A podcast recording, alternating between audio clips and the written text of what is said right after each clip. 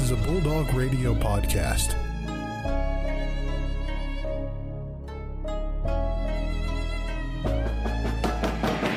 The Ferris State Bulldogs have upset the nation's number 2 ranked team. Wide open, Taylor is going to take this one to the house. Touchdown Bulldogs! It's the MVSP Season 4, Episode 7. I'm Joe Nagy along with Brandon. We're sitting right across from me. It's homecoming on the Ferris State University campus. What a week it's been so far. So many cool events that have been going on around campus, but we got some more coming up this weekend with sports coming to town. Waldorf as well coming. We got some good teams coming for soccer, volleyball, whole bunch of stuff that we got to be working, Brandon, this week, but it's going to be a good time. It is going to be a good time. Ferris State Sports Preview, as always, slated for this episode, as well as College Football Week 4 is going to be a banger. We'll get into some of those matchups as well as our NFL Week 3 predictions. And Joe, I'm feeling some hot takes. We did pretty bad last week, I'm not going to lie. But we're going to pick it up this week. Well, undefeated, 16-0. I mean, it's possible. Place a parlay. Whoa, now you're talking right there. We could get our tuition money paid. Yeah, I really could. If I just tossed like a 5-cent bet down on like a 16-team, whoever wins. Did you see the dude last week? Yeah. 25, and he pulled out on the last one. He would have been a millionaire. Yeah. And he still got quarter of a mil. That's crazy. Insane. But we got to hop in first to a great interview with Niko LaGreca, our good buddy that works with us for athletics. He's what, Brandon? He is the public address announcer for softball, basketball, women's basketball, and men's basketball, and then high school football. So you probably know of Niko. You probably don't know Niko, but you know his voice. I was going to say, you've heard his voice definitely, but he's such a cool guy to be around. He's part of the ops team. We're a part of more of the athletics and the communications staff, so it's a really cool opportunity to get to learn a little bit more of the opposite side of what goes on in athletics. But Brandon, without further ado, let's swing it to the interview. Now joining us in studio, Niko LaGreca, the man behind the mic for Bulldog soccer, sometimes basketball, high school football at Top Tiger Field, and a plethora of other things I'm probably forgetting. Yeah, I do a couple things here and there. just a couple. No, but the PA man on the mic, Niko, so happy to have you. And I think the biggest question that I'm sure a lot of people wonder is, how in the heck do you get into public address announcing? Well, it's actually kind of a long and odd story, believe it or not. I got into just... athletic maintenance and management at my high school. It's a small high school just outside of Detroit. We're a Catholic school, so everything is on a volunteer basis. So I'd always paint the fields, cut the grass, do everything except scheduling. And my AD comes up to me and he goes, "We don't have a PA announcer." I was like, "Oh, that sucks." He goes, "That sucks." I'm like, he goes, "Yeah, you're it." I'm like, "What? What does that mean? What does that mean?" Like, I don't, I watch sports. I watch the games. I'm like, well, I don't want to do it. He goes, "Too bad you're doing it." Okay. So he started me at high school football. Had no idea what I was doing. Not a single clue. And he goes, "You're good at it." I was like, I don't think so. Thanks. I mean, sure, I guess. So I was like, okay, well, that was, I think, in my sophomore year. Freshman year, actually, a little bit of radio my freshman year. Ooh. And then junior year, and then eventually through senior year, I started doing all of the athletics at my school for PA. And got to the point where I was like, oh, I could probably make a career out of this. So I actually, started looking around, like, where could I go for public address announcing? Well, it isn't really a major for that. There was sports communication here. I was like, oh, let me do that. Come to find out, I was more interested in the management and the facility side of sports management. So I was like, well... maybe I'll just transfer. That's a different story. But I still kept PA, and I really liked it. And then I came to Ferris during the COVID years, so everything was kind of locked down. There wasn't too many people doing everything. And actually, Dr. A, she said, "You're looking for a job, right?" I guess. She's like, "Reach out to Nick Owens. Tell him your experience. What do you want to do?" So I emailed him.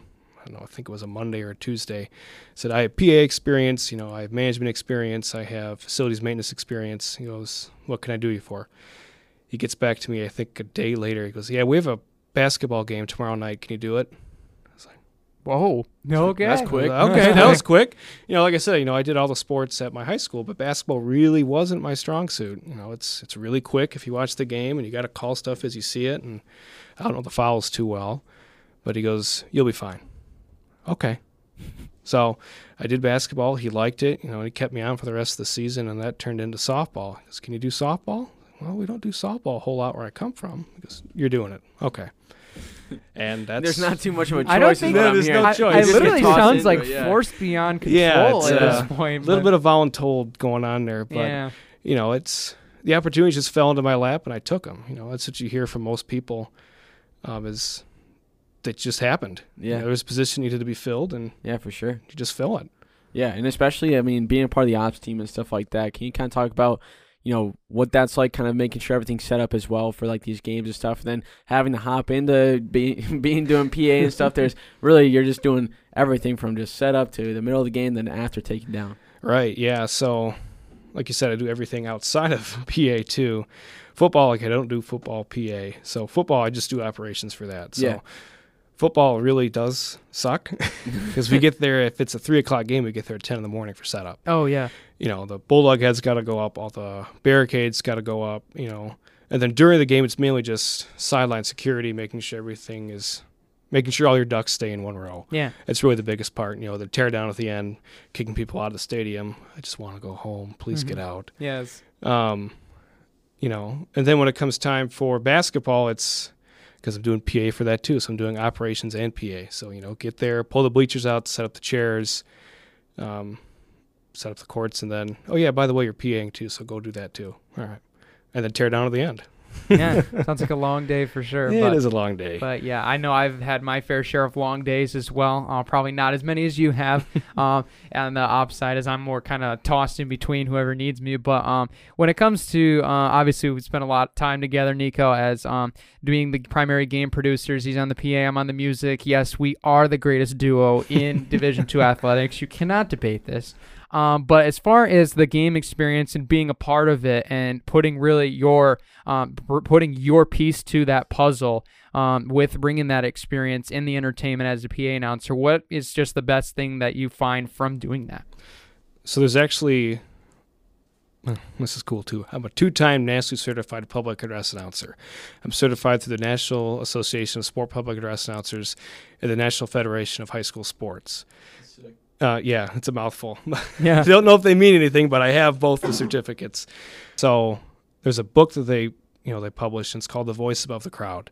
And there's a whole section of ethics in there, and the main part is you're not to take away from the game. You're not to really change the game. You're just there to call it as you see it. And I think The Voice Above the Crowd is perfect, is, you know, you do play an integral part of it. You know, you have to, you know, remember to take your ego out of it, you know.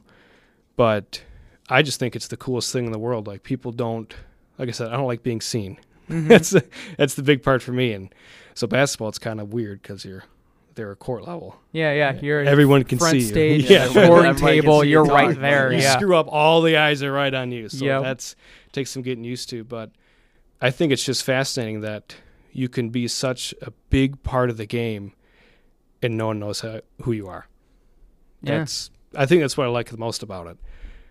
Yeah, what's been like your favorite one to like be it, like at least for like PA and stuff, like what's like your favorite sport to do? So originally it was football because it's kind of slower. You're outside. But then once I started doing basketball here, it really switched to basketball. Yeah. You know, you're in an indoor environment. You can control your voice so much more. And I don't know, it's just, you're all, you know, you're tighter together. Like you can, in-game promotions, you know, you can choose to say, you know, get loud and get rowdy, you know, and people start jumping and going bananas. So that's pretty cool, you know, but I have to go with basketball. Basketball is really cool now. Yeah. I think, did I contribute to that a little bit? Yes. Yay, yes, you did. I did it. No, we've made some great moments for sure. But when it comes to, obviously now in survey and engineering, which it sounds like you're doing a great job there and a lot of great things, so kudos to you as well. But from the time you're in sports communication, just talk about what that was like and getting a part of that, meeting a lot of the people and being able to get an opportunity like this and be able to learn within it as well, within your major. Right. So I did transfer out of sports communication, like I said, because I really wanted to focus on, you know, the management side of sports. Mm-hmm. I really like the facility side. And I was like, well, I like facilities. And I really boil on to is like, I like making shapes. I like painting fields. I like painting soccer fields. You know, I like setting up fields. I like building stuff. And I was like, well, I can actually do that. I can paint fields, lay out stuff for a living, and, I like that. So, I transferred over. I talked to Dr. A, and it's funny. I called her. I think it was on Thanksgiving break.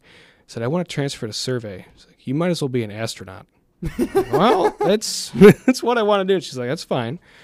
And then every decision you make, it's good in the end, My time in sports communication, it was cool.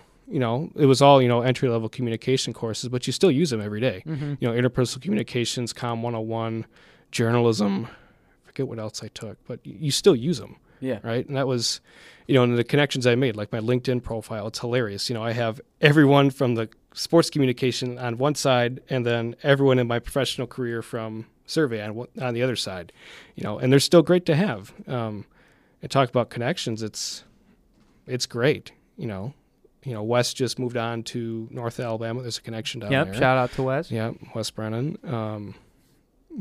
Past people here, people back home. Oh, he does PA here. Okay, well, that's cool.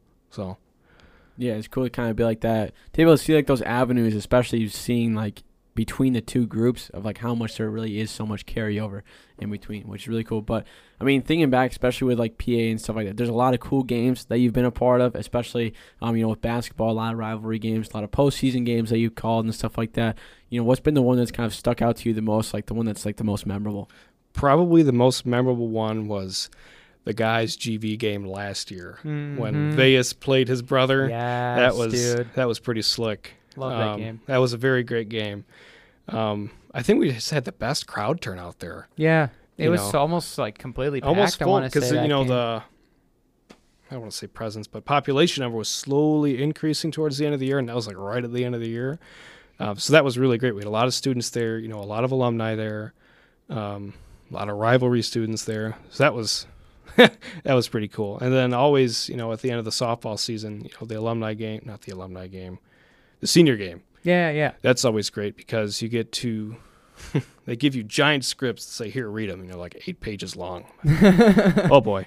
But, you have cliff notes? Yeah, please. Can I get a bullet? Yeah. Note cards. We're chopping trees down. What are we doing? Yeah. Well, it's great. They give it to me in PDF form. And, I like all my scripts in a certain format, 12-point font, all caps, indentations. And I edit them down, and it comes out to 8 pages. I'm like, oh, boy. But that's always really cool at the end of the season, just to, again, not that you're a huge part of it, I don't want to step on any toes, but I do feel like I am a part of it. And that really is cool, just to send off the seniors before they leave. So absolutely. Well, Niko, one more question for you. It's been a pleasure having you on the show. As your time here at Ferris State, we love to ask all the staff, the athletes, the coaches that we bring in on the show this question. What's been your favorite thing about being at Ferris State University and being a Bulldog? I'd have to say the opportunity. Yeah. I think it's one of our core values too. This one after another, it's just been opportunity after opportunity after opportunity. In the sports communication, it's been, you want to do PA? Sure. Okay. Opportunity there. You want to do this sport too? Okay. Done. And then in the survey program, it's, do you want a job? Yeah. Okay. Here's 5 companies that want you. That's sick. That is sick. That's part of why I did it too, but there's just so much opportunity here. If you want something, the population here is small enough. If you want it badly enough, you'll get it.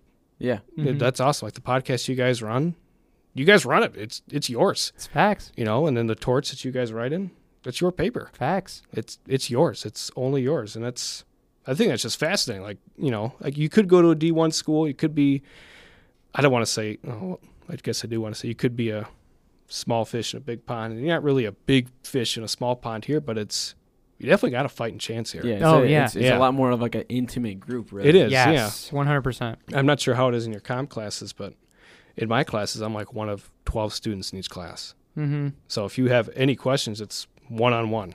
Yeah. And same thing with all the professors here. There's not that many students for them to go through, so you just sit down, hey, I got a problem. What's your problem? We'll fix it. All right? Yeah.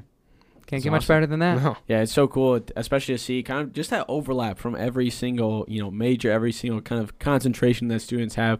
That's always just a related thing. It's just Ferris gives opportunity for people. You just got to go out there and take it, which is really cool. But Niko, thank you so much for sharing your story of getting into PA and stuff like that. You know, if you're out on at a game and you see Niko, don't be afraid to go give him a shout or something like that. Tell him you heard him on the MVSP. He's the best, y'all. He's the best around. Yeah, I smile absolutely. Every now and again. Thank you guys for having me.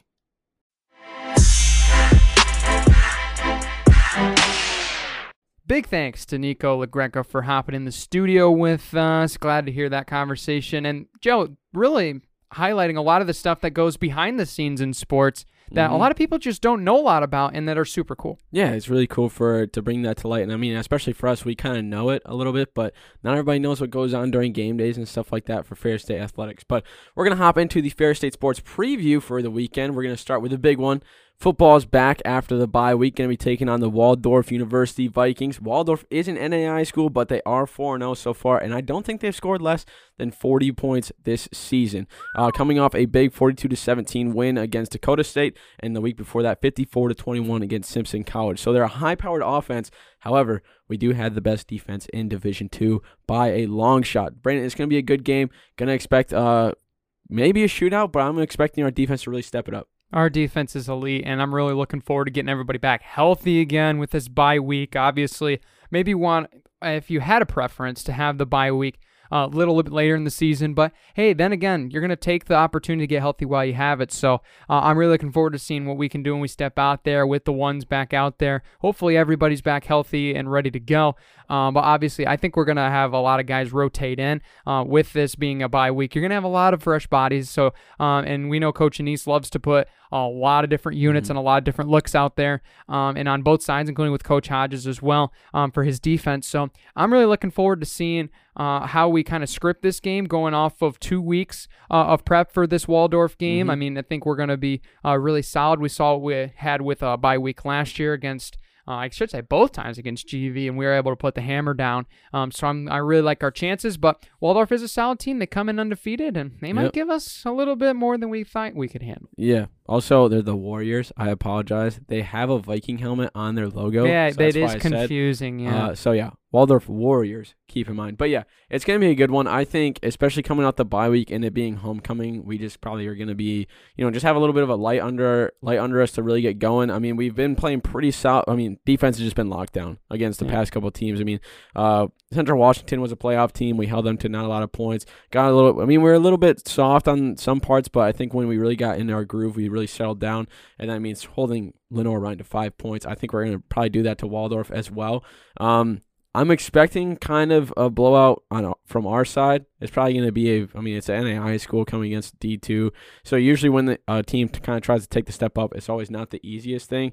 But who knows? I mean, if we go into that thing and it's going to be a blowout, then we're not going to have the greatest of outcomes. So we'll see how it is. But don't expect Malik Mitchell to make the start. I think he Coach Denise is going to be smart, kind of let Evan and Carson and stuff like that take over for this game. It'll be another kind of good little, not a training wheels game, but just enough to be able to get them to have more confidence in the pocket and stuff like that. They did good against Lenoir-Rhyne, but especially against this team, I think it's going to be pretty solid. And as well as you don't really want to rush Malik into a game too fast, especially coming off an injury like that. You want to be able to make sure that he can nurse it, especially for when we play Findlay next week. Yeah, for sure. And I think you're going to see... I think that we're going to be able to take this one for sure. Obviously, knock on wood, in this homecoming game. But I think we have a lot to look forward to in this game.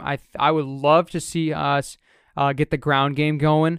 That's something that we definitely take pride in as a program, and especially from the quarterback position. I mean, Carson Golker was great. He had 4.5 yards a carry last week, over 80 yards rushing, and 3 touchdowns against Lenoir-Rhyne. So being able to get that going, but get the running backs involved too. Obviously, it's going to go by how the game plan is fit in. But, I mean, we got some really talented backs out there that could do really well with Zamir Knighton as well. As Dorian. So I think we can have a good chance being able to get the ball moving on the ground a little bit. I like our chances how this offensive line has gotten a little bit better each week. And with the 2 weeks of prep right now, I'm really liking our chances on our home field to get back to it and really play well. And for Waldorf, this is the second time that they've traveled so far this season. So, and that was back in August 27th. Was that game. So, and that was their opener. So it's been a while for them to get back on the road and to do it against the number 1 team in the nation. They're going to be up for the challenge for sure. But as far as our offense. If we can move the ball, keep the tempo going, keep the penalties down, and if we can pass rush, boy, it might be a rough time for them, because Waldorf does throw the football a lot. I was going to say, they are a heavy throwing team. Out of their 460 yards of total offense, 370 of it was passing. So I think they're going to have a tough time, especially stopping, one, Caleb Murphy.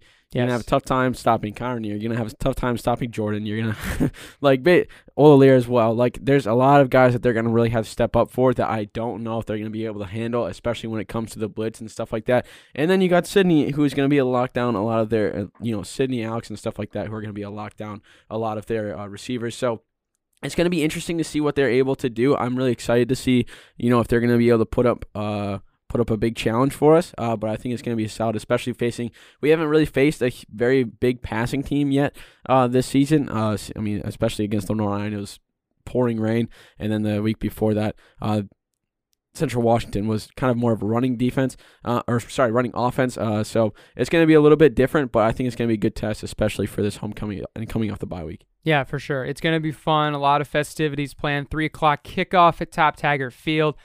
Me and Joe will be there early for sure, getting everything prepped and ready to go. A lot of great things planned for the game overall. Got to look at the script. It's going to be fun. A lot of cool things going on. So, and then there's a parade beforehand. If you're in town, you can check that out. That'll probably be pretty cool to see around campus. So it'll be fun. I think it's going to be a great game. Being back at home after it feels like so long. It's almost been a month since we've been back home, Joe. Mm-hmm. It feels like forever since that. It's a while, man. Since that first game against Central Washington, but it's going to be super cool, and really looking forward to seeing us put together a really solid performance. I'll make a bold prediction for this game. I think Oladipo gets 2 sacks in this game. I think they're going to be so heavy on Caleb. I think Oladipo's going to have a heyday, and I think he's going to pick up 2. At least.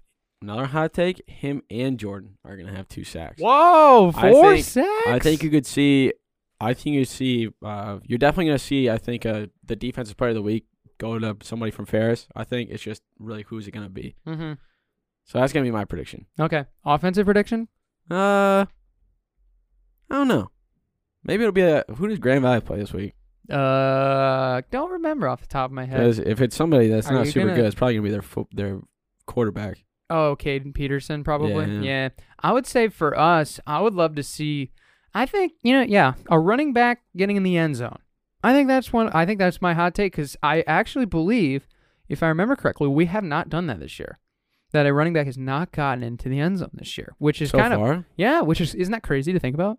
Yeah, it is. Weird. I don't believe they play Wayne State, so. Ooh, yeah, not great for. So probably Wayne State, but probably gonna have that go down. But yeah, I don't believe. No, we don't have a running back that's gotten in the end zone. The only non-quarterback touchdown rushing was Marcus Taylor. Dang, that's crazy. I have a running back that's found in the end zone. I think a running back will find the end zone in this game, and I think so too. Leo Oladipo gets 2 sacks. Smart. Could you imagine Murphy, Jordan Jones, and Oladipo give 2 sacks each in this game?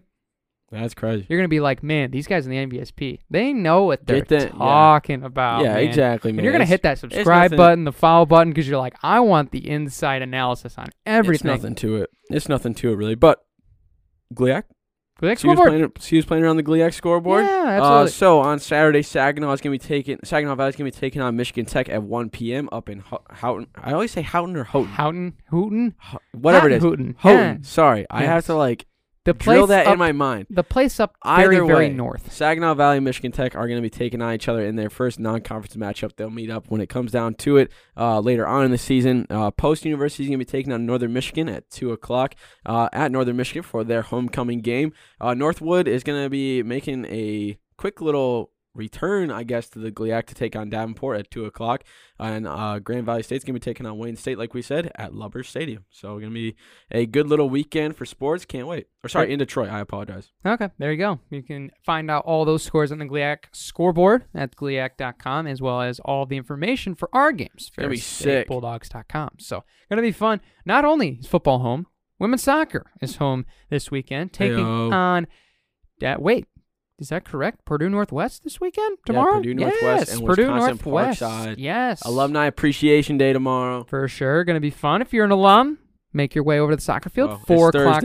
It's Thursday today while we record that. So would be today. You're right, Joe. Thank you for pointing that out. I knew to make that episode or mess up last episode. 3:07 p.m. 9/22/2022 today. Yes. As we record this. Yes. It's a long process to get these episodes out. Really but is. We make sure to get them out early enough so you guys can listen to them before the epicness going on. So you will be hearing this before the game, and you will get the preview. Purdue Northwest, Wisconsin Parkside. I mean, we're riding off a big win against the Huskies, especially at their place. Very long trip. And I think this is really kind of where we can start making our mark a little bit. We got two big games. Then we'll have Senior Day, Parents Weekend on Sunday. I'll probably be there for that game against Parkside. I won't be there tomorrow. Joe probably will be there tomorrow in my place. I got to call a high school football game a little ways away. But going to be a really good game, I think, for this women's team. We've had a little bit of bumps in the road so far in this season. Left a couple points on the board. And I think that we can play with anybody, anywhere, anytime. We've proven that, and we just got to play it all for 90 minutes. That's really the biggest thing is we're now starting to get defensively, we've been very much improved since the start of the year, and we've definitely made strides offensively, being able to score in the net.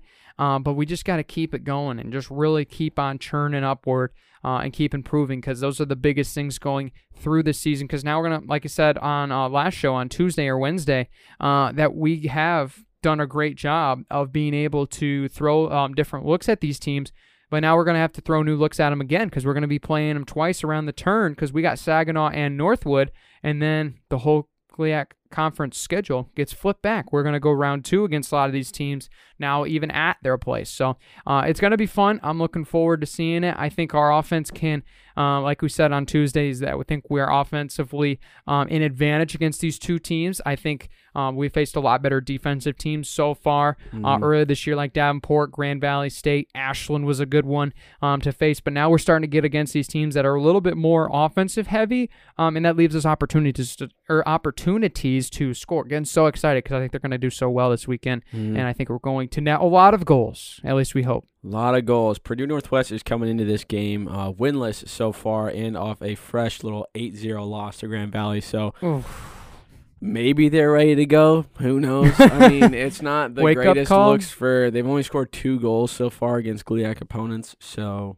they've been outscored. What is that, 16-2 so far in 4 games. So you can definitely tell that maybe some offense is going to be scoring on Friday for the Bulldogs. And then Wisconsin Parkside as well has kind of the lower part of the GLIAC standings. They're 1-3 so far in the GLIAC, and they haven't really been playing super great, especially on the defensive side. But against GLIAC opponents, they've only beat Michigan Tech. So yeah, they do have, I think, the leading goaltender in the GLIAC saves-wise, but they've given up the most shots against, right? I mean, in 4 games, she's had 19 shots on goal that she's had to face. Yes, exactly. Or at least, well, she's let in 19, but I mean, so, yeah. if you go by that much, I mean, I'm guessing there's been a lot more that she's had to save. Yeah. So don't let that fool you. You can definitely say that there's going to be a lot of goals or a lot of shots on net. Yes, a lot of shots on net, Parkside. And that's really what we've needed. Like we've really played well defensively. Struggled a little bit with that. There's a couple times where we've just given up a couple, like especially the Davenport game and the especially at the in the Ashland game where we were playing very well. We just couldn't get it to the net. Attacking third, and that's what we saw. A lot of great success with previous year's teams that led us to a lot of conference championships. So we've got to make sure we put the pedal down. We get a really good game plan going in the offensive third. I trust Coach Henson's going to do that, and I think we're going to really find a spark and be able to put a lot in the net this weekend, and I think we're going to get back on track here and face some good Saginaw and Northwood clubs and then go to the second round and start getting some doubles on doubles on doubles and points on points on points, and standings start climbing just a little bit. Get it going. It's going to be fun. Right now, Northern's kind of killing it right now. They're only 7-1. They look very good. Looking pretty scary, if you ask me. And then Grand Valley, Davenport, Ferris, Saginaw, Michigan Tech, Parkside, and Purdue Northwest, respectively. Yeah, for sure. I think that Northern and Grand Valley are due to face off against each other, if I'm not mistaken. Let me do a quick little check of the schedule within the next couple weeks. They take on, one second. For the ladies, I guess the ladies soccer GLIAC They take each other on tomorrow. Yes, there it is. So that's a big, big game as far as conference standings is concerned. So we'll certainly be following along with that game. GV's probably going to take that one, seeing that it's at GV. Yeah, it's hard to play. It's hard to play out there. Yeah, and GV's got. I mean, UV's got a sick field. I'm not even going to lie. They got sick soccer. They got good facilities for sure. Michigan Tech will also take on Davenport. That might be actually a pretty good game over there in Caledonia. Cool. And then Parkside faces off against Saginaw before traveling to face us on Sunday. And then Tech plays Grand Valley, Purdue Northwest, Saginaw, Parkside against us, and then Northern will finish up against Davenport to wrap up the weekend. So there you go, GLIAC Women's Soccer Scoreboard. Just for all those fans out there that want to know who they're playing, there you go. There it is. So volleyball time indeed, Joe. A lot on deck this weekend. Going to be on the road, not too far away. Last little road stand before a quick little stop back at home next week. Yeah, so going to be traveling to Davenport today, technically. They're on their 23rd way right now, most likely. So going to Caledonia to face the Panthers. 7 o'clock will be the start for this one. So I'm looking forward to seeing us keep it rolling here. I mean, we've done really well offensively. Yeah, keep the train rolling. I think we've used that title in an episode before, but it rings true with a lot of what this team has done so far. We've improved each and every game, offensively and defensively, just cleaning up the details, no errors, and good setups, and this team's on their way. We've been doing a great job of getting service aces. We've done a great job of really stopping a lot of opposing attacks, especially up front. So I think we're going to be in good shape there. And, I mean, Davenport and Saginaw are two gettable games for sure on the road, especially taking out some tough teams up north over the last weekend, getting that rejuvenation, getting that rest, and getting a week's worth of game plan. Obviously, talking to Keelan Matt on the last episode, you can check that interview out in the feed below. And they're just ready to go. It's just crazy to me how locked in that team is. 24/7, and it's incredible, and that's why they've been so successful for so many years. So it's definitely going to be fun to see them succeed hopefully this weekend, and I think they're going to keep it rolling and just keep this road. I can't say the word. You know what I'm going to say, Joe, but I'm not going to say it because, of course, that's not the way they operate. Don't do it. I'm not going to say it. No, it's one game at a time. We're going to beat, and then we're going to beat. However, and then we're going to beat. I will say this: Ferris State right now 5-0 in the GLIAC.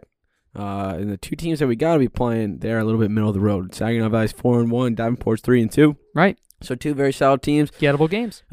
Especially on the road. They're going to be tough games, but I think we're going to be doing pretty solid. But, yeah, I don't really want to say anything about the S word. Nope. We don't mention that word. Don't mention that one about volleyball. Nope. One game at a time, one set at a time, just one play at a time. That's all you got to do. Just going to be a good one. It's going to be a good one for sure. Dude, next week's going to be cool. Yeah. Next week's going to be good games. I do stats. Yes. Joe's going to be doing stats. I wish I'd be there. I'll be, unfortunately, on a bus to Kentucky next weekend. But we'll cover all that cross-country stuff out next week as well. But Davenport's got some talented players as well. I think it's Haley Krieger is second in the league in kills right now. And I think Thompson for Saginaw Valley is also up on that list. So they do have some offensive firepower, but I think defensively we can compete with anybody in the GLIAC, and I think we have the most all-around best team in the GLIAC, and I think we can take care of business. We did have a clean little sweep of. I hope so. Players of the week. Yeah, we did last week. That was cool. Nowicki, Bila, and Matt. And I think hopefully we can get some more on that list every week and just keep showing how good this team really is. So, Friday night, 7 o'clock at Davenport, followed up Saturday against Saginaw Valley. And that will wrap up the weekend for volleyball. No triple header this time, Joe. Apparently they might have listened to the episode, the GLIAC scheduling crew, and they decided, that is kind of dumb. So only two games this weekend for the ladies, and we wish them the best of luck. But finally, wrapping up the Ferris State Sports Report, women's golf is at home this weekend. Hello. Did you hear this, Joe? They're at Khaki for the Bulldog Fall Invitational. So you can go out to Khaki, watch the women's golf team perform very well on their home course, as well as tennis will be traveling to Allendale for the ITA Midwest Regional Championships. Saw a lot of good things from the men, and looking forward to seeing the women follow suit. And I think also women's golf goes to Allendale as well, like later on after the tournament at home this weekend, like on Monday and stuff like that. Yeah. So very interesting on that schedule, but we wish them the best of luck. And that's going to be pretty much about it as far as scheduled sporting events go. Mm-hmm. One final thing before we go, I want to say thanks to the Janes family. We heard that Coach Janes was announced a resignation from the softball program, and we thank them for all the time that they've devoted over the last couple years. They take an opportunity going to Cincinnati, Ohio, from what I've heard. So we wish them the best of luck on the travels. Beautiful town, Cincinnati. Yeah. I've driven through there a couple times. Yeah. I heard a lot of Bengals fans there. It would make sense. Yeah, because they're in Cincinnati. So thanks for pointing that out, Joe. It's right on a river. Did you know that? No, I didn't know that actually. Yeah. Cincinnati. Skyline Chili. You know what I'm talking about? Mm-hmm. That sounds really good right now. Man. I only had lunch an hour ago, and I'm still hungry. But thank you to them and all that they've done for the program. Coach Cab will be taking over for this upcoming year, most likely, and we wish them the best of luck, as softball certainly has a lot of talent this year, and we look forward to seeing what they can do as they wrap up the fall season. But that's going to do it for the Ferris State Sports Report. When we come back, me and Joe got some college and NFL picks to make, and trust me, there's going to be ones you don't agree with. Stay tuned.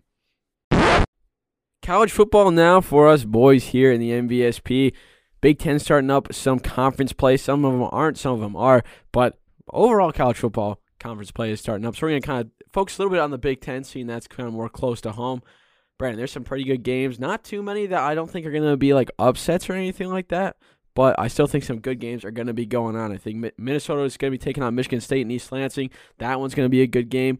Rutgers is looking better than usual. I think they could disrupt a little bit of stuff going on in Iowa as well. And, Wisconsin versus Ohio State is going to be the talk of the town, I think, so far for Big Ten-wise. But, Brandon, it's going to be a pretty solid look around for Big Ten football. What do you think? Yeah, I think it's going to be fun for sure. And it actually starts out technically yesterday when this episode comes out, because Illinois playing Chattanooga in Champaign was the Thursday night game of the week. Yeah. To start out for them. But, yeah, Saturday's going to be fun. I mean, Michigan going to be taking on Maryland to start it all off at noon, and I think Michigan's going to roll in that one for sure. Tua's little brother, Talia Tagovailoa, has played very well, though, for Maryland, so obviously going to be looking to see what they do offensively. They like to throw the football, and they like to use their skill positions all the time. So there's certainly going to be a lot on display for them. But Michigan is riding a lot of great things going right now with JJ. Blake Corum with 5 TD performance. That defense looks so good. I'm really looking forward to seeing them roll. I think the line's right now put at 17. I could see definitely higher, but I'm not going to predict that, because usually when I do that, it goes bad whenever I take the heavy favorite, but I think Michigan can roll this one by 3 scores. I mean, Maryland has looked better than years past, so I will not be surprised if it is closer than that. But at Ann Arbor, I'm going to like the Wolverines, and I think we're going to say go blue a long time in this one. Yeah, for sure. I'm excited for that game, especially seeing that. It's going to be a good little test for the Michigan defense, I think, seeing that Talia's, mirrors his brother, Tua, in a lot of ways, and I haven't really been seeing too much at Maryland anyways, but I know that their receiving core is, pretty good, I think. I could be wrong. Solid, yeah. I could be, pulling that out of thin air or whatever, but I think it's going to be a good test, especially seeing that, defense is really picking up past these last couple games, but, it was UConn, Colorado State, and Hawaii, teams that did not really have too good of an offensive line. And for this team, we're going to really have a good scrambling quarterback. If the pocket does collapse, Talia's got that movement under him, and especially, that's going to be a good little test for the defense. But I'm more excited to see what JJ McCarthy's going to do. He does have the highest QBR out of all the Power 5 quarterbacks from what I've seen. So it's going to be a good game, especially seeing that he's going to get the start from basically the foreseeable future. But it's going to be a good one, especially seeing that, I'm looking for a breakout game out of JJ. Going to see some from Ronnie Bell, see a little bit of rushing and stuff like that. It's going to be a good all-around one, especially being in Ann Arbor. It's the big noon kickoff, but dude, why? Here's the thing. Why is there never night games at Ann Arbor? Why is it always noon and 3 o'clock? I would love to attend a night game at the Big House. That'd be sick. I've attended a couple day games, but not night games. You remember the Washington game when we hosted at home? My gracious. I wish I was there. Need more night games at the Big House. That's all we need to know. But anyway, also at noon. CMU, Central Michigan, our neighbors over Mount Pleasant, they're going to be traveling to University Park to good old Beaver Stadium, take on the Nittany Lions of Penn State, ranked 14th. I think Penn State's going to probably win this one. I think CMU's showing a lot of promise, though, so far this year. I think that offensively they've done a great job. They really did a great job hanging points on Oklahoma State in that Week 1 game. Defensively, got to work on some stuff, and that might be where they struggled, trying to get guys like Noah Singletary on the ground, or Singleton, on the ground. I think they might struggle with that. I think Penn State's going to win this one. I think it might be surprisingly closer, though. Coach McElwain's crew always seems to play well in those bigger games, so I'm going to take the Nittany Lions. I think the Lions right now at 28, I could see probably 21-24. Yeah, not score. Excuse me, they win by 21 or 24. I would say 17-24 somewhere in there. But a lot closer than 28 the line is at, right? But the lines have just been ridiculous lately. Yeah, so they've been playing real solid. And, I mean, Central Michigan, when you look at their schedule so far, they've opened the season against Oklahoma State, couldn't get the upset down in there, 44-58. Their offense looks to be pretty solid, especially with scoring. But when they've played teams like South Alabama, Bucknell and stuff, they've I mean, at least with Bucknell, they played pretty well. But with South Alabama, they didn't play really solid, only scoring 24 points and losing that game. And Penn State is pretty scary, especially when it comes to playing at University Park because, you know, that place is just loud. Rocking, white out for sure. Rocking, it'll just get loud, like everything with that going on. But you could see an upset, maybe. Ooh. But, I don't know. CMU just kind of seeing what they have not really been good, like, ever. So, when's the last time they were, like, actually, like, top of their – what are they, in the MAC? Mm-hmm. When was the last time they won that? Oh, years and years ago. Yeah. I want to say. Yeah, and Penn State. More recent than I thought it was, but I think it's still been a little ways. But Google search, shall we? Yeah, but still, they have been a good team. They got close a year or two ago. Like, they were either second or third, I want to say. But, I mean, they've been in contention, like, year after year for sure. For the most part, obviously, when they started going downhill, and they made the coaching changes a little different, but... I think you still see a lot of fun things out of this game. I think you're going to see a lot of big plays. These two teams have a lot of playmakers, so I think it's going to be pretty fun. I want to say, what was the year that it was? I'm trying to look still. It's being hot. It's going to be a hot sec. Okay, I'll keep stalling. Anyway, last time they won it was in 2009. That sounds right. I knew it was in the 2000s, but nice and easy. 13 years since they last won it. Yikes, yeah. But they got close, however, I want to say. They almost won in 2019. Yes, that is the year I think I remember. They lost to Miami. Yeah, that's right. Because I think it came down to one of those late games when they played Miami. Mm-hmm. And that definitely would have been a huge, huge win for that program. But anyway, looking forward to seeing that game. Minnesota and Michigan State facing off at Sparty Stadium in East Lansing. Get this, Joe. The Golden Gophers, the favorites. Really? On the road to beat me, formerly number 11/14th ranked Spartans. Whoa. Honestly, I see it.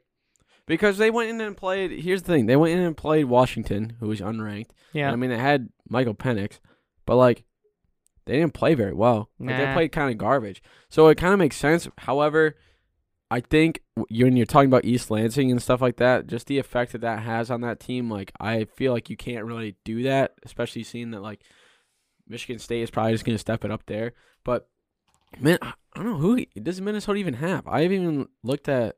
They have a nice, really good running back, Ibrahim. Have you seen him? He's been really good, Mohamed Ibrahim. Well, then, like. They have a good rushing defense. That's the thing. Like, Penix just threw all over him. That's all they had to do. Yeah, they were just really could not keep up with that tempo. They looked almost more tired, I want to say. I think they were out of position so many times. If Minnesota just kind of steps that up and, like, just gets the tempo going early and just, like, just, you know, barreling down just right down your throat and just don't give them any time to breathe, then I think that's what's going to put Michigan State on their heels a little bit. But still, I don't know. I don't think you can really say, like, especially really anywhere in the Big Ten, when it's a home game, you can't really predict the upset for the road team unless it's like a Michigan or Ohio State or something like that, or like a Penn State. Yeah, but, which even normally is hard to do enough. Yeah, which is hard to do anyways. But it's like, because you think about it, I mean, last year Purdue wasn't super great, hosted Michigan State when they were, what, fifth, fourth? Big upset. I mean, Ohio State came to the Big House. They lost, and they were slated to win that one. They lost huge. And, like, every time in the Big Ten, most of the time, you're not going to get a chance. Most of the time, even if it's a lower-ranked team or a high-ranked team, there's not really going to be a whole lot of upsets on the road. Yeah, that is true. Some other games here in the Big Ten. Indiana will be traveling to Cincinnati, Ohio, to take on the Bearcats. I think Cincinnati was in prime position for that one. Indiana's going to put up a pretty good fight, though, at 3-0 on the season. Some of the teams obviously weren't as talented that they beat, but they're still a pretty solid program, and they think they got a lot of good things going. They ain't half bad. Yeah, they're not half bad. So I still like the Bearcats in this one. In that not or because they're gonna. I think Cincinnati's still not gonna be. I mean, obviously they lost Ritter, they lost Sauce, they lost a lot of their firepower from last year. I don't think they're gonna drop as far as people think they are. I think they're still gonna be a good team, but I think they're gonna win this one, as well. Iowa and Rutgers gonna be an interesting game. Iowa favored by a touchdown. In New Jersey, but Joe, your boy Spencer Petras right now hasn't played the best so far this season. I believe his total season stats, 37 of 77, 376 and a touchdown. But obviously that team likes to be very, very patient. They like to be gritty, physical, slow game. So that's understandable. But, I mean, offensively, they got to play better because last week was no excuse. They really need to buckle up and get her moving again. After losing that game to Ohio State, they played much better against Nevada, or I should say 2 weeks ago against Iowa State, the game I was referencing. But still, against South Dakota State, they only scored 7, and then Iowa State 7. They got it again against Nevada. Now they got to do it at Rutgers, and then they got to let it roll because they're going to be facing all Michigan coming up soon. And they're going to need offense to beat that team. I can promise you that. Yeah. Iowa right now, I could honestly see Rutgers pulling off the, upset in quotation marks because, these two teams aren't really good, I'd say. Iowa especially has just been kind of like a dumpster fire so far and very, disappointing, seeing that, they couldn't score a touchdown against an FBS team. An FCS team, I apologize. And then they couldn't even beat Iowa State, who is a good team, but, still, you should be able to at least put more than one touchdown on him. But when you look at that, I was 1-1 right now. Rutgers is, 6th in the Big Ten East? Something like that. I think they're last, but they're still 2-1. No, 3-0. Look at that. Yeah. Yeah, 3-0. They haven't played the best teams or anything like that, but they won against Boston College in a little bit of a thriller. They rolled Wagner, who I'm pretty sure is an FCS team. Probably. I've never even heard of Wagner, to be honest. Neither have I. And then they barely beat Temple 16-14, which is not the greatest looks, but obviously, especially coming for this game, they got to kind of come up pretty well because they got Rutgers coming up. Or sorry, they got Ohio State coming up after. So hopefully they can probably get a win here. I'm going to go Rutgers because Iowa has just not been playing very solidly, especially these past couple of weeks. They just have not been that classic Iowa team that we've seen, but Rutgers, I think, is going to come out with something. Yeah, this should be interesting. Final couple games, Purdue hosts Florida Atlantic, although the Boilermakers haven't started as well. They're big favorites in this game for a reason. I think they're going to win. And West Lafayette. Miami of Ohio is taking on Northwestern at Ryan Field. I might actually pick Miami in this game, believe it or not. They have had a little bit of a rough start. But they've played really good teams to start the year. Kentucky, who was ranked, and then the Cincinnati Bearcats. So I think that they have that grittiness to go in and beat Northwestern on the road. But it'll be really on what Northwestern plays. And then obviously the last game, Ohio State against Wisconsin. Just for my rant earlier last week, I want to take the Badgers by 7 touchdowns in this one to beat the ever so enthusiastic and unreasonable Badgers fans. Yeah, I think Ohio State's probably gonna win that one. Yeah, I think so. Yeah, but where's College Game Day at this week? I haven't heard that actually yet. We might have to take a look at that, but I think there's a lot of good. No, it's where it's coming. It's coming to Big Rapids for the Grand Valley game. A few weeks, but I'm talking about this week. We need to start this trend, ladies and gentlemen. We need to bring College Game Day to potentially the number 1, number 2 showdown of Ferris State, Grand Valley State, Anchor Bone at Top Tagger. You're gonna be in Knoxville this week. Oh, Tennessee, Florida. Duh. Yeah, that makes sense.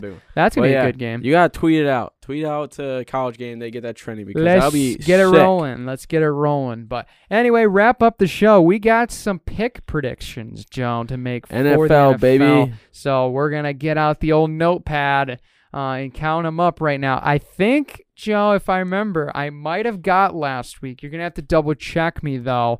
on a couple of those games. So we'll get the tallies for you momentarily for our production team, a.k.a. Joe, once he finds his pencil. But it was on the floor. Yeah, we got it. But it's going to be some good games in this one for sure, especially to start week three. And obviously we'll pick the Thursday night game, even though it is going to be released on Friday. But you can promise with the timestamp of 3:34 p.m. of September 22nd, 2022 right now. That, and plus probably one of us will probably pick the loser, so why would we pick the loser after the game already happens? That would be kind of silly, Joe, wouldn't you think? Yeah, that's true. I'm going through right now, so yeah, we're looking sort of good right now, I guess. Not the best, but not the worst. Not the best, and the reason is because the Colts just stink. Yeah, that's really what it is. True. Maybe they'll get it together against the Chiefs this week. I don't know. So we'll get to that game here in a minute, but the first game on deck, Thursday Night Football. We'll go through these quickly here, about a minute, minute and a half each. Steelers going to be traveling to Cleveland to face the Browns. The Browns obviously choking out of last game against the Jets in crazy fashion.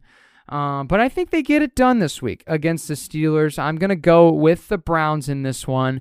Believe it or not, they're 0-2 in their last games against Pittsburgh, including the 2021 late October game. They lost in heartbreaking fashion. But I think they get it done, though. I think that the offense right now has been moving pretty well so far, even though Jacoby Brissett was a question mark going into the season.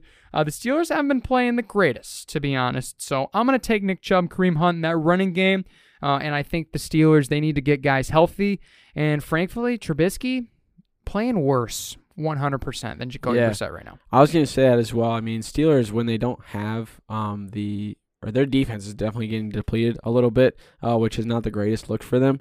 But, you know, especially with just how the Browns' offense is kind of set up a little bit, I think that they're going to not run away with it, but take this one probably pretty handily. Probably by like a touchdown or two, maybe a touchdown and a field goal. You know, it's not gonna be crazy out of reach, but it's gonna be something where it's still gonna be a little bit of a good little wrench in the system, if you know what I mean. Yeah, for sure. So, you're gonna pick the Browns as well, then? Yeah, I'd say so. Okay, so we got Browns picks. Oh, scores, of course. I'm gonna go low scoring game. This is gonna be low. All defense. 21-17 makes the most sense. Yeah, it's bland, but whatever. 10-17 is what I'm saying. Okay, 17-10. There you go. That's even lower. Anyway, Sunday, Chiefs at Colts. And I'll tell you what, Joe, I'm sticking away from the horseshoe for now. They don't look good. And the other team, on the other hand, that's traveling there is looking very good in Kansas City. I think the Chiefs are going to roll in this one.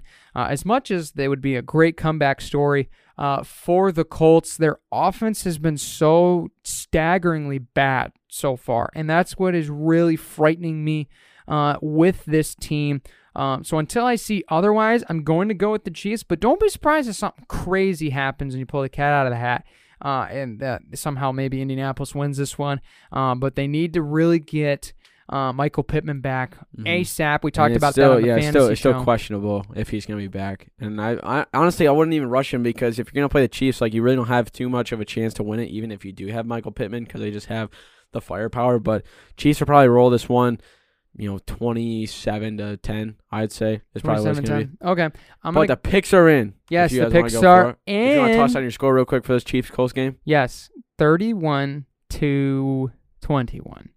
Yeah, Chiefs. Solid 10. All right, NFL picks for week two. I went 8-for-16. Brandon. Oh, boy. You went 10-for-16. Yay! So Brandon tied it up. It's won 1-1. We it's go 1-1 on the weekend one picks, which is pretty sick. Okay. Brandon with the winner there. That one was a little bit tough for me, but hey, there's a lot of games where I thought it was going to be chalk, but then it wasn't. Teams kind of came up out of nowhere. I wasn't expecting the Bucs to win. I wasn't expecting the Patriots to win for sure, but you know it's going to be something else, especially for this upcoming week. But so far, for our week three picks, we've been looking pretty good. There we go. Anyway, back to week three. Texans at the Bears. Joe, you want honors in this one? This one's tough, actually. I was about to say, I'll probably go Bears with this one, seeing that I don't know, where's it at? Is that Texans? That's Soldier Field. That's Soldier Field. Okay, yep. Well, the Soldier Field fans probably hate Justin Fields right now, not going to lie. But I'd say they're probably going to win that one. Unless it's a monsoon, then probably Texans have no chance to win that, but it's going to be close. I'd say it's probably going to be like a 21-17 type game, where it's going to be about one score or something like that. But yeah, I'd say probably Bears in this one, just because Texans, they weren't looking super great. Yeah, they beat the Colts, but still, you're coming off of that. You're playing a little bit better of a Bears team that's not as depleted as the Colts were at the time, who weren't really in so much of a scramble. So I think that the Bears are going to take this one. Okay, I did say I was crazy, and here's where it comes. I'm going with the Houston Texans in this game, believe it or not, to get their first win against NFC opponents.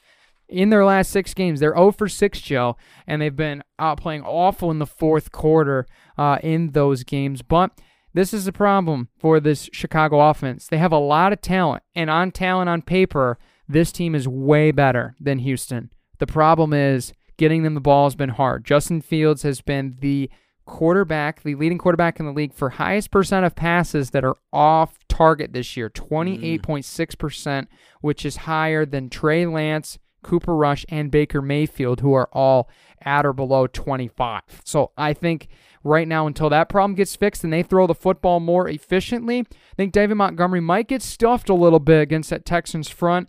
Damian Pierce could run over Chicago's D-line. I think they're going to win a close one. I'm going to go 17-16 in an absolute nail-biter that the Texans will take down the Bears at Soldier Field. So there you go. What a game that's going to be. Next game on deck, we got, this is a doozy, actually. This might be very interesting. Saints at Panthers. Might not be the game of the week, but both teams look so middle interesting. Of the road. Yeah, middle of the road. It might go either way in this one. This one is something else. I'd say Saints are probably, Jameis is probably going to have a game where he pops off or where he just plays terrible. And that's kind of probably Baker's going to have the same thing. So it's really just whose quarterback is going to show up to play, or we're just going to have an offensive shootout, something like that. But I have a feeling Baker's not going to play too well. Saints are going to be kind of picking up a little bit. Jameis is still going to throw probably two interceptions, but he's probably going to have three touchdowns this week. So I'm going to go Saints 27-20. Okay, there you go. I think this could be a Panthers game that could be very sneaky one. Like, this is a game the Panthers, it seems like, have no business in being in. But they've lost 9 in a row. They're probably going to make it 10 against a really tough defense. And until they start figuring out their offensive firepowers and strengths, because they've been really kind of all over the place so far, get the ball to Christian McCaffrey, for goodness sakes, please, more and more often. But I think this defensive line for the Saints might really give them the absolute fit. So I'm going to go with the Saints as well, Joe. And up on that one. Yes, and I'm going to go 27-14 Saints win, lead the most of the game and win against the Carolina Panthers. But next game, Raiders at Titans, Joe. This is a tough one. Yes and no. I'm probably going to go Raiders. Titans are kind of in a situation where Derrick Henry's not playing as well as he has been from last year. And Ryan Tannehill is kind of a bum, not going to lie. So Devontae Adams and Derek Carr, they're just going to keep on connecting. Darren Waller had 17 points in fantasy last week. He's probably going to keep that rolling. And I just don't think the Titans defense is going to be able to pick that up. And the offense for the Titans isn't going to be able to replicate what the Raiders have, I don't think. So it's going to be Raiders 25-14. 25-14. Here's the thing. I had the utter faithfulness in the Vegas Raiders that I went out of my way to pick them as an upset for week one. Mm-hmm. Went out of my way again in week two, and they blew it to Arizona. Not going to do it this week. So why would I do it for the third time in a row and just end up being disappointed again? It's just not going to be good for my self-esteem. However, this is Tennessee we're talking about. This team can't figure out anything so far offensively. They're so inconsistent. Yeah, and I think the Raiders are due for a win. They're too good of a team to start 0-3, Joe. They're too good of a team. Canary, if you're out there listening, I have faith in you one more time, brother. But I promise you, if they lose this game, it's gone no more. I'm going against the Raiders the next 14 games of the year. But give me the Raiders. I know the score predictions are like way out there, like 2 scores. Maybe not so much. Here's what I'll tell you. Raiders 28, Titans 21. 1 score. Sick. Cool. Doubling up on that one, too. Doubling up. Oh, we're going to make sure we make that not happen. Not the case for this one. Yeah. Oh, maybe not this game, though. Bengals traveling to New York to face the Jets. Bengals are 2-0 at losing games so far this season. I see what I did there. Against a Jets team that just figured out how to win a football game with a .00001 win percentage. So, I don't know. This one might be tough in this one. But I think I'm going to go with, I don't actually know. I actually don't know. Joe, do you have a concrete pick here? I'm going to go Jets. Okay. They're going to upset a little bit. All right. Yeah. You got Garrett Wilson. You got Joe Flacco, who's coming off a pretty good game. And you got Sauce Gardner, who's going to lock up Jamar Chase or T. Higgins, one of the two. So I think with those two, and you're kind of forced to throw to one for Joe Burrow, it's not going to be the best thing, even though, those are two very good receivers. I'm going to go Jets. I'm probably going to regret it, but I'm going to go Jets low scoring, actually, 14-10. Okay, there you go. I like this. Good radio. So I'm going to go with Cincinnati in this one. I think this is going to be a better game than people think. This Bengals team defensively hasn't played. They've played good, but frankly, we just need to get Joe Burrow more time. And I think this offensive line is due for a game. So the Jets overall, not a great pass rush. They got a couple guys there, Quinnen Williams, Quan Alexander, that can mix it up a little bit. But I think this Bengals team just needs a breakout game. This is a Super Bowl team from a year ago. They got to figure it out one of these times, right? Just got to happen. 2017 Bengals beat the Jets at MetLife. That's going to be tough. So, next game, arguably game of the week. Honestly, they need to flex this a Sunday night. I don't care what the Giants and Cowboys have done. We need to make the Bills and Dolphins the Monday night game. Dude, my gracious. Good. What a fantastic game this is. I was talking to a friend earlier. It's like he brought up a question. I don't think it's true, but he said, if the Dolphins beat the Bills, do you think Dolphins could be Super Bowl contenders? Man, that's tough. I want to say that you put them in definitely the AFC Championship conversation. Yeah, because if they are able to beat the Bills, who are consensus favorites to win the whole deal, if they beat them and they play well, then you gotta kind of have that conversation a little bit. I said no, mainly because Tua is so inconsistent. He's not gonna have another 40-point game this week, or 40-point performance in fantasy. But if they do, you could see them going pretty far in the playoffs. Mm-hmm. I'd say probably definitely past first, second round. Yeah, I would say you can make that argument for sure. I think the Dolphins are proving as a team that people can trust a little bit. Yeah, and I mean, they're not as bad as they used to be. No, not at all. Against the Bills, oh man, dude, this is tough for me because I love such a good defense. I love Buffalo's team so much, and I have for 3 years. What him and what Brian Dable was doing there, obviously when he was there, but I mean, still what they're doing offensively, the new coaching staff has been incredible. And this is the hard part for me is the Bills have played so freaking well. It almost seems like they're not going to mess up anytime soon, but they are. And it's like, what game is it going to be? This one, I hypothetically, with the way their schedule is locked up, is probably the game that they do that. Mm-hmm. And that's tough for me because I really like what the Dolphins have done defensively as well. Now, then again, it took them a long time to get back into that game last week. But overall, I think what this game is going to come down to, I think it's just going to be the gunslinging ability of Allen and Tagovailoa. So I'm going to have to go with Buffalo in this one. Don't be surprised if Miami sneaks out this game. But I think this one's going to be fun. Bills 35. Dolphins 31. 35-31. Bills squeak it out over the Miami Dolphins, Joe. I'm going to say the Dolphins are going to win this one. Yes, love it. Tua's going to have another good performance. I know I said it's probably unlikely, but I think he's going to have another good one. Waddle is going to be able to get – Waddle and Tyreek. I was just about to say Devontae Smith, which was definitely not the right one. But Waddle and Tyreek are going to have good performance again. Not as crazy as they did last week, but it's still going to be enough to put them over the edge. It's going to be a shootout, I think. It's going to be like a 35-30 game. Dolphins take it. There you go. Good picks. Anyway, moving on here faster. Eagles at Commanders. No hesitation for me with this one. Eagles give me on the road. Again, at Washington. Yeah, Washington didn't play very well last week against Detroit. I mean, we kind of let them back into that game. I think the Eagles' defense is better than people give them credit for, and Jalen Hurts has been balling. So I'm going to take the Eagles in this one to win on the road. I think that secondary plays really well against Carson Wentz, and I think Carson will throw 2 interceptions at least. Mm-hmm. And I think the Eagles will roll on the road. I'm going to say 38-28. Eagles beat the Washington Commanders. I'm going to double dip as well, seeing that Detroit doesn't really have a secondary, and even though Carson Wentz struggled in the first quarter or first half, and Eagles have a secondary that can really do some damage if he decides to air it out. And Jalen Hurts is Jalen Hurts. He's going to run all over him. So yeah, Eagles 27-10.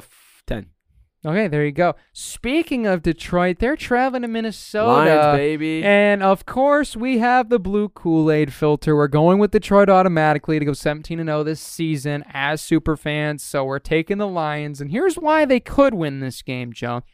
Vikings offense looked poor last week. Not too great. Philadelphia. Dalvin Cook has not been looking the same. He has not. He's going to get back on track in this game. You know that for a fact. Dalvin Cook against the Lions is basically just like he just turns it on to something crazy. Yes, but the Vikings gave up quite a bit on the ground last week. And do you know DeAndre Swift in that Lions running back room leading the NFL right now in yards per carry and yards before contact with this offensive line that isn't even fully healthy yet, Joe? So we might be able to control this game a little bit and squeak one out at U.S. Bank Stadium in Minneapolis. So we're going to take the Lions, of course. The score I see in this one, 30-28. I think it's got to be a field goal at the end or something. This is like be a fantastic game. For sure. Is that the same score you're going with? Yeah. Okay, there you go. Nice, good pick. Yes, Ravens at Patriots, Joe. Baltimore traveling on the road after the collapse last week. Do they get it on track against Bill Belichick's squad? Yes. Okay. Mainly because I think they'll probably just... I don't know, the Patriots are not looking like... It's a little bit in between. Patriots are not looking super great, but they're not looking super bad. But I think just with Lamar and just like what he did, he's just going to keep that going. And he's honestly having a season where it looks like he's going to have a repeat of his MVP season. So I'm going to have to go Ravens. Lamar's going to pop off again. He's probably going to get 35-plus points in fantasy. Ravens, 38 to the Patriots, 21. Good pick. I like Baltimore in this game despite Ed Gillette. I think Coach Harbaugh's crew, they're very resilient. They don't lose games back-to-back very often. So I'm going to take Baltimore to win this game. I think that the ground game gets it back on track. Patriots need weapons. They can't just do it with that overall game plan. We saw it did work last week, but the Ravens have much, much more talent than the Steelers. So I'm going to go with the Baltimore Ravens to win this one 24-16 over the New England Patriots. All right. So there you go. Next one. Next game, 4:00. Chargers hosting the Jaguars. Chargers as well. Chargers 25-15. Okay, Chargers 35-17. This Chargers offense is elite. This one's just chalk. Yeah, Jaguars played really well last week against the Colts, but... the Colts defense is nowhere near. Yeah, no. The Chargers defense is legit, and they definitely need more credit. Herbert's going to ball out. They don't even need Keenan Allen, honestly, in this game. Mike Williams is going to do just enough, and I think that defensive secondary is going to show why they paid him the big bucks this week. Next game, big one. Green Bay at Tampa Bay. Battle of the Bays, 4:25 game on Fox. This is a fun one, Joe. Who do you want in this one? I don't know, because here's the thing. If you asked me, like, the beginning of last week, if this game went on, I would have said Buccaneers. But Packers looked pretty well last week. They played pretty solid. I mean, Aaron Jones looked pretty solid. Like, he looked like he was just a ball out. 15 carries, 132 yards. Guy's insane. And Aaron Rodgers played really well. However, it is Tampa Bay, and it is Tom, and like they're just a good team all around. And I don't think that Tom's going to – I mean, they're still undefeated, but they still have not been playing like they did last year. They're not playing like a team that like we recognize, especially with Tom Brady on it. So with that being said, since it's at Tampa, I'm going to go Tampa. Okay, there you go. I'm going to take that bad man, Aaron Rodgers, and the Packers to somehow steal this one in an absolute dogfight. It just doesn't make sense to me that they would be 1-2 in the year. It does make sense. But I think this is a classic game where too many things in the Buccaneers' favor in this game. The Pack did look good last week, and as much as crazy as I might hate it, I'm going to take the Packers in this one, and I'm going to take it 20-17. in a gritty game between Tom Brady and Aaron Rodgers. But I'm going like to say like a 14-10 game. Tampa's going to take it. Going to go to 3-0. Yeah. Both. I mean, if you see both of, this is kind of where my mind's at. You can see the Bucs and the Packers being 2-1 through 3 games. It makes sense. Yeah, it's seeing the Packers 1-2, that's shocking. But it is possible, though. Almost final 4 o'clock game. Rams at Cardinals. Oof, after last week. Division showdown. This might be a lot closer of a game than we might think. Yeah. So here's the thing, especially with the Rams and like their receiving core not having Odell, I think that just makes it so one-dimensional with what they can do with that. And especially seeing last week against Falcons, they didn't play super well. Falcons don't have the greatest team. They don't have the greatest defense either. And for the Rams to, only put, I thought they were going to score more, to be honest, but to put 31 and to let up 27, I think that the Cardinals are going to probably put up a little bit more of a fight, especially seeing that they have a little bit more high-powered offense with Kyler leading that. So with that being said, Cardinals 27-20. Okay. I'm going to play contrarian and go Rams. The Cardinals have lost their last 6 straight home games at home since moving to Arizona. That's yikes. So I'm going to be a little hesitant to pick them. The Cardinals' offensive line struggled, and I think this defensive line might exploit them. I'm going to take the Rams in this one, and I'm going to take them. Might be more high scoring than I want to say. I'm going to go 28-23. Rams beat the Cardinals. But going to be a good game for sure. Anyway, final 4 o'clock game. Falcons at Seahawks. As crazy as it might seem, I'm going to take Seattle, Joe. Don't know why. Same thing. Geno's a bad man. Yeah, Geno might just actually beat them. Man. So I don't know. I could see 100 reasons why the Falcons win this game, to be honest. Oh, yeah, me too. But something about it. I just like Geno. You got to play at Lumen Field. That's one of the hardest parts. Mm-hmm. There's no reason the Broncos should have lost week 1. Yeah, but I know. They were flustered all night, so it just makes sense. Marcus Mariota has been looking very despite the 0-2 record, Marcus Mariota looks like he can lead this Falcons team to some success. I will say that. Putting out 27 points against the Rams is a pretty impressive thing, especially seeing against who the Rams have on their team for the defensive side. However, you're playing at a field that is literally like the most intimidating field to play in the NFL. It's there's basically earthquakes every game. So I think with that being said, Seahawks are going to take this one. Yeah, I agree. Seahawks win 23-20 over the Falcons, and I think the reason why 7-14. 14-7. They get shut out. Mm-hmm. I think Rashad Penny and Kenneth Walker break out in this one. They've been struggling so far this year. Penny had a good week 1. Are you in Seahawks? Last week, yes. They didn't play as well last week. So I'm going to go Seattle 23-20 for the record. And Atlanta's defense has given up 4.8 rushing yards per play. So this is a good time for them to get back on track, especially on home turf in front of the 12th man. It just makes sense. Anyway, final picks here for the rest of week 3 real quick. Sunday night game, 49ers at the Broncos, Joe, on NBC. This is a really interesting game. Jimmy Garoppolo now under center for the Niners. Broncos haven't looked good. I'm going to be faithful one more time. Let's ride Broncos country. Give me the Broncos to get back on track defensively. They've been good. Offensively, it just needed to take time without Jerry Jeudy. It's going to be hard, but the 49ers are also banged up. We are probably going to see Kittle back, but this is going to be at Denver. So I'm going to take the Broncos, as much as I don't want to beat the 49ers, and I think they will go to 2-1 on the season, courtesy of a 27-24 win. I don't know if I picked that score yet. If not, 27-23. You can pick whichever one I probably haven't done yet, and that'll be the other one. So Broncos beat the Niners. Respect. I'm not going to say that. Niners going to win this one. All right, there you go. I think Jimmy G is going to come back, especially with him kind of taking over the reins again. They're going to be playing pretty solid. Broncos literally have no idea what they're doing on the offensive side. They can't decide if it's going to be a run game, if it's going to be a pass. Russell Wilson can't decide if he wants to scramble or whatever, but he's got 2 of the better, like, It's just weird how you're not going to throw it to Jeudy and whatever his name is. I forget. Cool. Like You're talking like KJ Hamler? We need KJ Hamler back for the Broncos. Whatever it is. I forget his name.